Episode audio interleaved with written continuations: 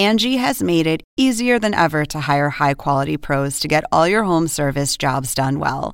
Just bring them your project online or with the Angie app, answer a few questions, and Angie will connect you with local pros who match your specific needs. Or book a service instantly at an upfront price. So join the millions of homeowners who use Angie to care for their homes and get your next home service job done well. Download the free Angie mobile app today or visit Angie.com. That's A N G I.com.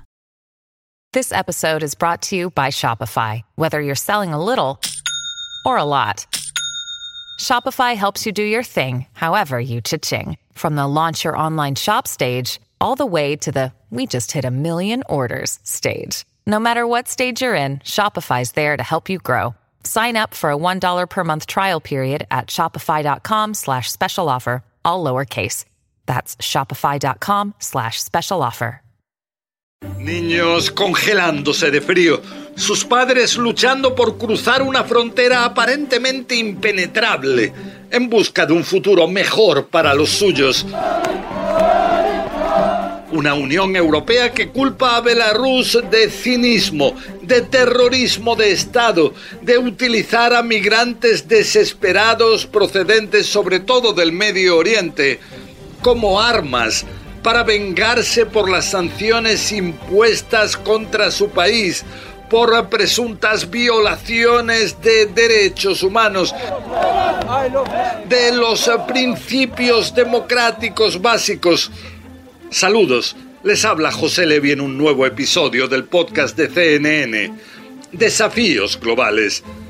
Ya muchas de las guerras no se hacen con tanques o aviones, sino que serían guerras híbridas, intentando desestabilizar al otro con terrorismo, insurgencias, ataques cibernéticos o migrantes estas son las acusaciones en la Alianza Atlántica de la OTAN, donde creen que el objetivo de Belarus es dañar la imagen de que la Unión Europea vele por los derechos humanos.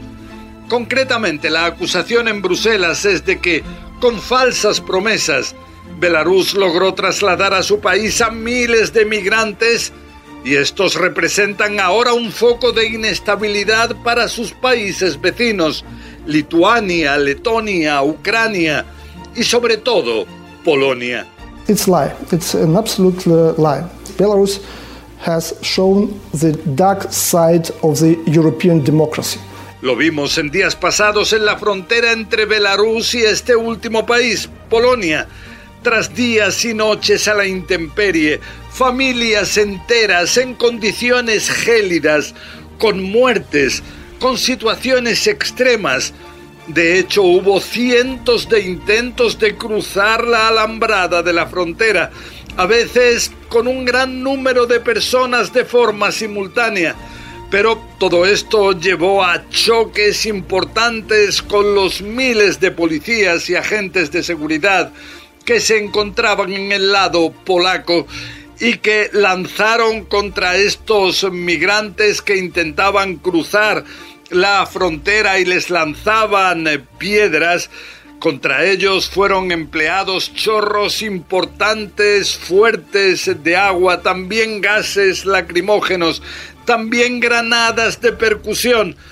El hecho de que también en el lado de los migrantes hubiera granadas de percusión es algo denunciado por las autoridades polacas que aseguran que no puede ser que estas personas trajeran de sus países estas granadas, tampoco que las consiguieran sobre el terreno y entonces culpan a las fuerzas de seguridad de Belarus de haberles suplido estas granadas de percusión, también inclusive de haberles ayudado a los migrantes a dañar por la noche la alambrada fronteriza.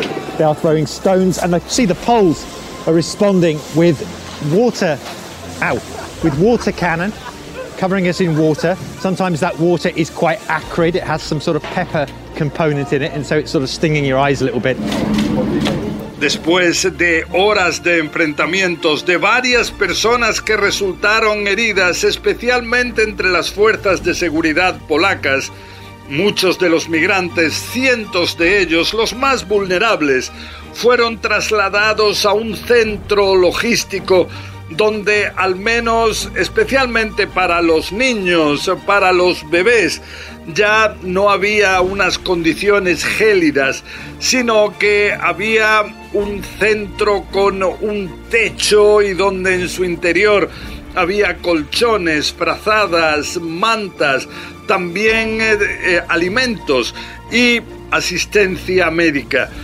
Todo esto, al menos para estas personas, temporalmente mejoró su realidad. Y lo que sí es que el jueves hubo un primer avión que fue enviado por las autoridades iraquíes para repatriar a unas 400 personas. Este avión hizo su recorrido a Erbil, en la zona kurda de Irak, y posteriormente a Bagdad personas decepcionadas, rotas, dolidas. Muchas de ellas habían gastado una parte importante de sus pocos ahorros, habían vendido posesiones para intentar poderse hacer con un vuelo a Belarus. Les habían prometido que desde ahí podrían entrar fácilmente a la Unión Europea. Hoy en día las autoridades en Belarus aseguran que son unos 7.000 los migrantes que están en su territorio. Esperan que la realidad pueda mejorarse y que parte de ellos, unos 2.000 quizá, puedan ser admitidos a pesar de todo en la Unión Europea. El resto sería repatriado, deportado a sus países de origen. Y eso sí, las autoridades en Minsk, en Belarus, rechazan que todo esto lo hicieran a propósito para dañar a la Unión Europea. We haven't deployed any platoon or division at the border. The commander in chief hasn't given such order to the army, but we have plans to counter any aggression from their side.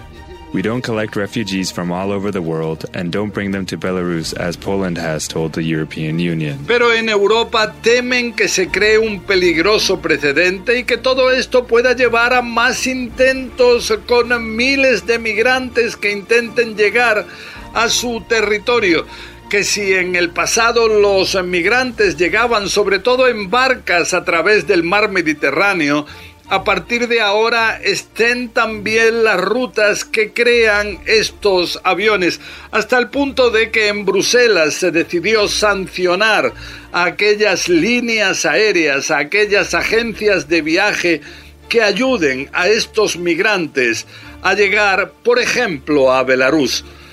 Todo esto en medio de intensos contactos políticos en los que los más destacados líderes europeos, también la todavía canciller alemana Angela Merkel, hablan por teléfono con, por ejemplo, el presidente ruso Vladimir Putin y sobre todo con el líder de Belarus, Alexander Lukashenko, quien es calificado en la Unión Europea como el último dictador de Europa.